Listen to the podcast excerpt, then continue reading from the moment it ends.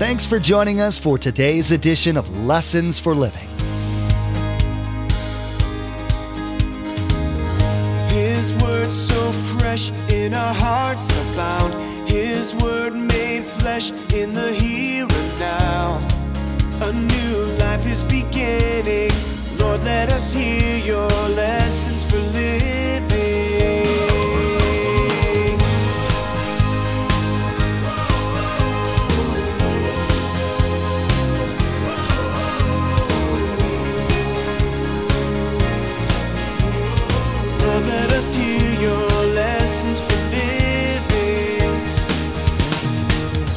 All authority in heaven and earth, Jesus says, but given to who?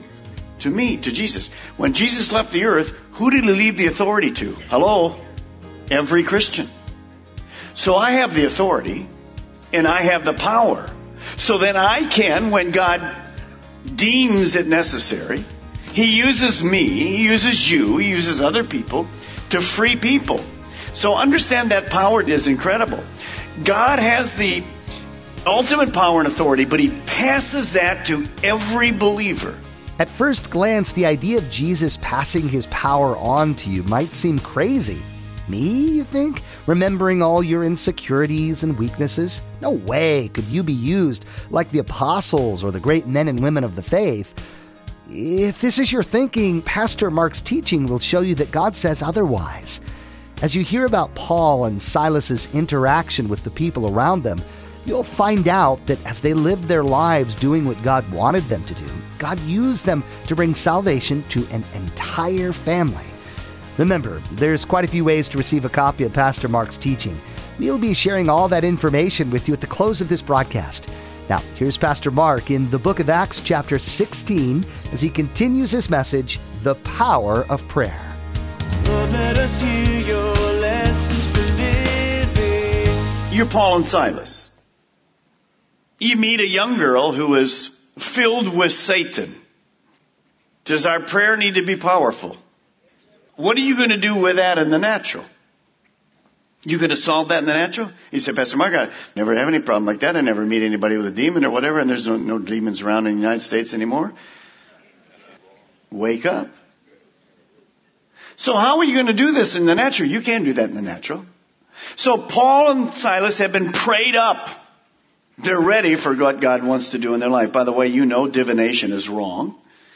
And all of these things with Ouija boards and contacting the dead and I know, I guess there's new, new uh, series coming this fall on television again, they, you know, contacting the dead and whatever. All of that is the occult world that's filled with Satan.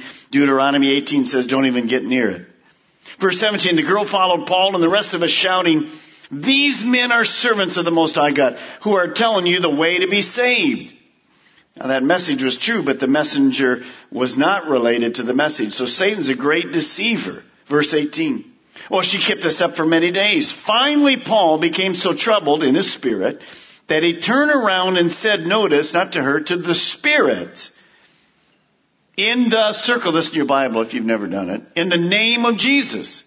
Remember we took a whole part of a session teaching on how do we pray? We pray in the name of Jesus. So in verse 18 is a prayer. This is a prayer. In the name of Jesus, I command you to come out of her. What I think is incredible is, notice, at that moment, the Spirit left her. Now, how did that happen? The power of prayer. You see, prayer is powerful because God is powerful.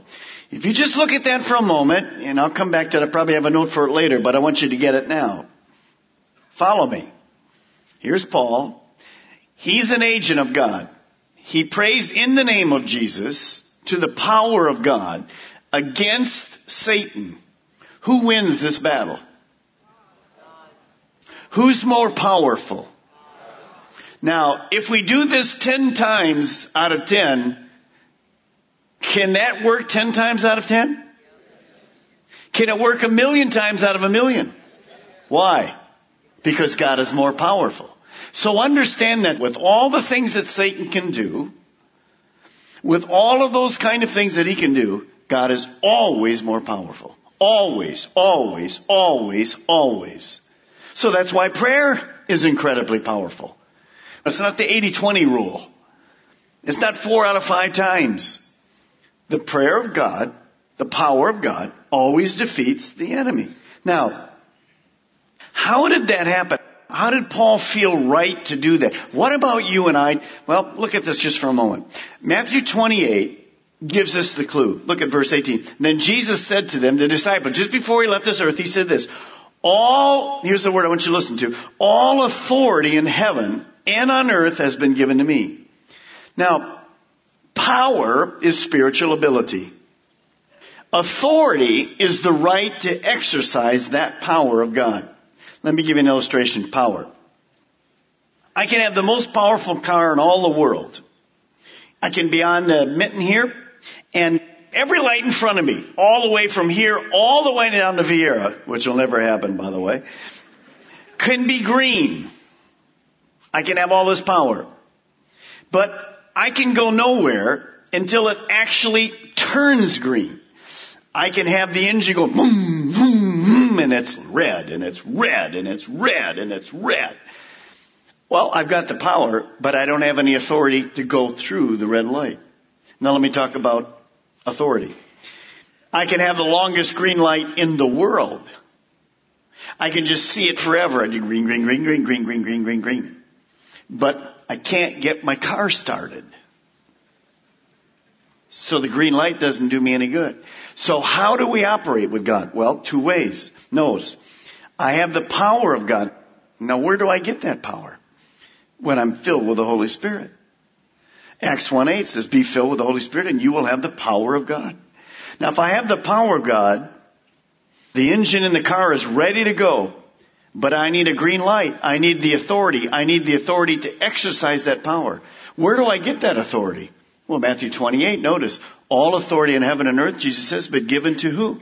To me, to Jesus. When Jesus left the earth, who did he leave the authority to? Hello? Every Christian. So I have the authority, and I have the power.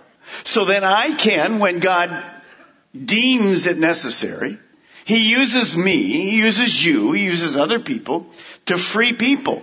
So understand that power is incredible.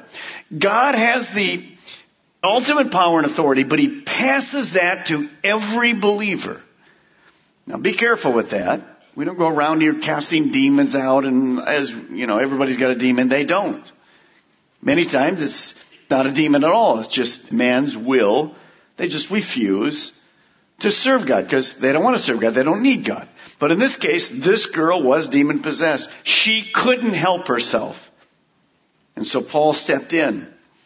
The whole city was watching.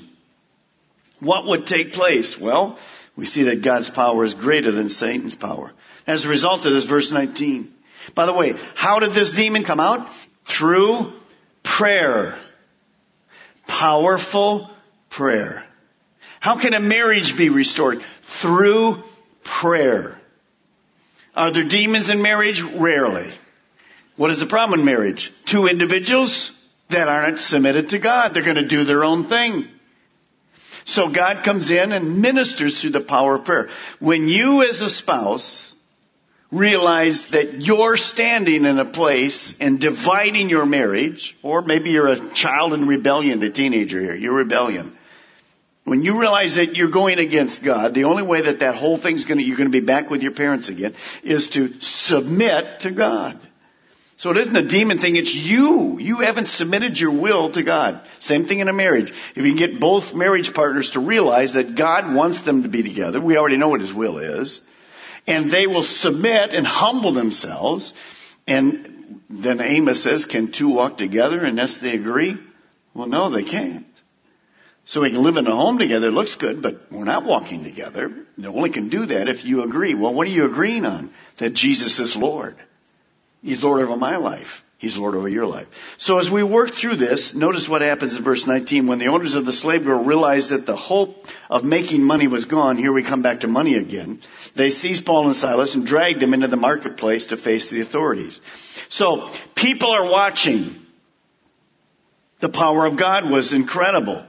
They brought them before the magistrates and said, These men are Jews and are throwing our city in an uproar by advocating customs and law for us Romans to accept or practice. The crowd joined in the attack against Paul and Silas. And the magistrates ordered them to be stripped and beaten. After they had been severely flogged, they were thrown into the prison, and the jailer was commanded to guard them carefully. Upon receiving such orders, he put them in the inner cell and fastened their feet in stocks. Now, put yourself in the position. You've been used by God powerfully. Prayer worked powerfully freed this girl, where do you find yourself next? In jail, feet split, back bloody, rat infested, damp, muddy, whatever. Well, wait a minute, God, I, in your name I cast out this demon. Now where I find myself. You see, God's ways are not our ways. If you're Paul and Silas, maybe the first thing you're saying is when these guys arrest you, what would you be kind in the natural saying? Get them, God. Strike them dead right there. Now you laugh, but we'd be right there saying it. Or as the guy's getting ready to flap the whip, God, just take it and we could go backwards on him.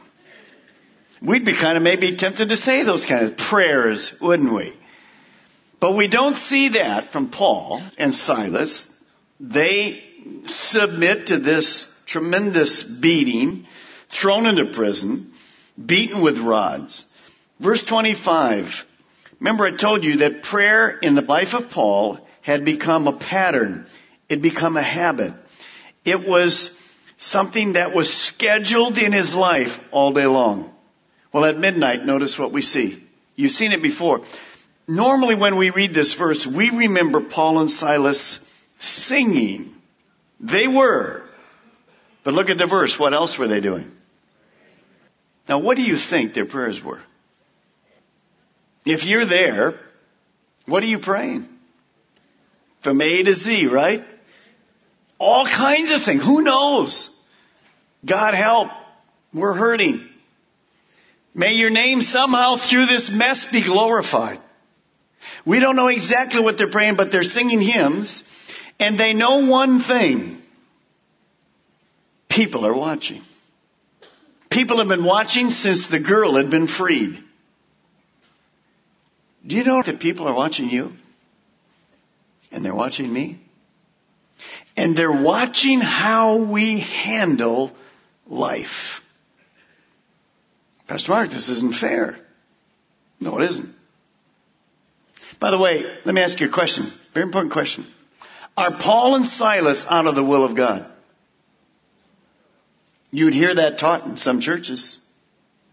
Can't be in the will of God and suffer this kind of thing. Where's the name it and claim it? Where's the perfect health? There's no perfect health here at the moment. So they're not out of the will of God. They've been praying. They've been used mightily by God. It's easy for us because we know the end of this story. Paul and Silas don't know the end. They're right in the middle. They're still singing praises to God, thank God, and they're praying. I'd love to know what Paul prayed. They don't know how it's going to end. They don't know whether this is the end. But they're praying. Now, why would we pray? Well, we're praying for wisdom. We're praying for direction. We're praying for strength. Praying for help. All of us do that all day long. Now, as they were there praying, the other jailers obviously are watching them as they're singing. So just remind you, serving Christ, it does bring hardships. It doesn't eliminate those things in our lives. I think some of the things they'd have been praying about, and it might seem strange to you, I think Paul probably remembers back and all the people that watched this girl who had been taking the community's money for a long time, when they saw her freed, that had to grab somebody's attention, the power of God. The power of God was more than the power of Satan. So I think part of his prayer would have been thanking God for what had just happened in their lives that day, even though at the moment they're not too excited. You know, later Paul would write this. We don't also know what they were singing, but later Paul in Philippians would write, rejoice in the Lord always. And again, I say rejoice. So it could very well be that they were reacting with that wonderful faith and joy instead of complaining and fear. Notice back at verse 25, the other prisoners were listening to them. In our places of work today, in our homes, the way we've talked to our employees, the way we've talked about our employers, the way the husbands have talked about their wives and the wives about their husbands, if we took those recordings and just began to randomly play them on the overhead sound, what would they sound like? Complaining, griping, tearing down, or building up? See, I don't believe you would have heard Paul in there going, well, thanks a lot, God. I think the prisoners were shocked. And notice the writer says, Luke, Dr. Luke says, the prisoners were listening. You see, when we're going through very difficult times, and we all do, the world is listening. What do our prayers sound like then? That speaks volume to our maturity. Now, not only were they listening, but boy, were they watching. What had happened to the prison field? I believe Paul noticed this. The prison became a mission field. Isn't that strange? Maybe Paul's now going, uh oh, I kind of get it. All of a sudden, God, you've allowed this because you have a greater end result than I could have ever envisioned. I, I thought it was terrific when the one girl was freed. But there's something bigger you see through what you've allowed to happen to us. It's way bigger. And so this prison becomes a mission field. Now, as they were praying, you might even circle the word 26 because it always doesn't happen like that, but I like it here because it did happen like that. Suddenly. Suddenly. Suddenly there was such a violent earthquake that the foundations of the prison were shaken. The foundations were shaken. All the prison doors flew open and everybody's chains became loose. Now, prayer is powerful because God is powerful. Do you think that the prisoners listening to those prayers, do you think they related anything to those prayers to the earthquake and the prison doors opening? You're in jail with me. We're all in jail together. And you listen to me singing, Rejoice in the Lord always, and again I say rejoice. You're going, what is with the idiot over there in the corner? And then you hear this, oh God, Thanks for using us today and give us strength to get through this pain, God. We know you're a loving God and you care for the world, God. We know that. I can imagine Paul's preaching the gospel right in there in his prayer, you know. I know you, God, you died for the sins of all the world. Jesus Christ is the only way. You know, I can hear him going through it. And God somehow delivers. Do you understand what I was trying to say to you? Now those prisoners, the tension was there. The town had been watching. The prisoners had been watching. In a moment, you're going to see that the caretaker had been watching. The jailer woke up. When he saw the prison doors open, he drew his sword and was about to kill himself because he thought the prisoners had escaped. What does God do? When God opened the prison doors, he opened a door of opportunity. That's what I want to get through to your mind tonight. Prayer is powerful because it opens doors of opportunity. This prisoner had no hope. None of the prisoners had hope. This prison guard had no hope now. Because he's envisioning in his mind, all these guys are leaving. So God says to him, I have another thing in mind. Not only am I going to use you as a great witness here, your prayers have been powerful. Because there's a great witness here, there's a great witness in town, but there's going to be a greater witness to this man and his family. Paul doesn't even know it at the moment. But Paul shouted, don't harm yourself. You know the whole story. We're all here. The jailer called for the lights, rushed in, fell trembling before Paul and Silas. He brought them out and asked, sirs, what must I do to be saved? Now why did he ask that? We don't know the whole story, but for sure he had known Paul and Silas while they were there. He'd heard what happened in town. The possessed girl was freed. Something supernatural just happened. The prisoners are there. He can't believe that. And he opened his heart. By the way, the question that he asked, what must I do to be saved, is the most important question of life. And anything you and I go through, the greatest prayer you and I can pray in any case is not God heal somebody, not God deliver this situation, not God even bring wisdom in this situation. God save this person's life. I hope in your prayers you're praying for the salvation of specific people. Not just delivering, not just healing, good prayers. Not just God arranges these circumstances, good prayers. Give me direction, good prayers. But boy, the main thing is the main thing.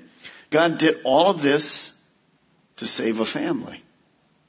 To bring them to ask this very question God, what do I do? How, how, do I get this power in my life, Paul, like you have? I don't know a God like this. I don't understand a God personally like this at all. Now, then they spoke of the word of the Lord to him and to all the others in the house. Remember, each family member was there. And look at verse 33. What happened? At that hour of the night, the jailer took them and washed their wounds. Then immediately he and all his family were baptized. The jailer brought them into the house and set a meal before them. He was filled with joy because he had come to believe in God. He and his whole family. Now, what is the greatest proof of God's power in our life? It's a changed life. And there's no greater change. We minimize this. There's no greater change than a person becoming born again. No greater change. If half the congregation died right here, and let's say none of you were saved, and God through power resurrected every single one of you in this section, and you came right back to life, man, that would be in the newspapers everywhere. But that's not the greatest miracle. Because between that time of being raised from the dead and when you die, if you didn't come to the Lord, then it was useless. So the greatest thing is our own story. 2 Corinthians 3.18, look what it says. And as the Spirit of the Lord works within us, we become more and more like Him and reflect His glory even more. What is the most powerful thing that can really happen after a changed life? Is to become more and more and more and more and more like Christ. That's what's happening to you guys. I'm so proud of you. You're changing. The power of prayer changed you. You see, all of us came to the Lord because somebody prayed for us. Powerful prayers. Our lives were changed. Some of you were a little more work for God, although it's like that, we're like that. Not a big deal to God. But you were really messed up, weren't and God just supernaturally did this. Other of us were kind of raised in homes, just sinners, just never got into all kind of stuff, but just going to hell just like anybody else. But we needed the same power. That's why Paul says, I'm not ashamed of the gospel of Christ, because it's the power of God unto salvation. I want you to be encouraged in your life tonight that the prayers that we pray, if they come from a fervent heart, are powerful prayers, not because of us, because of God. You learned from Pastor Mark today that the things Paul and Silas had to deal with aren't much different than some places you might go to today. Superstition, demon possession are around today just like they were then. Pastor Mark reminded you that one of the constants is God's love for people and his desire to be in a relationship with him. That's where you come in. You don't have to wait to hear another message from Lessons for Living.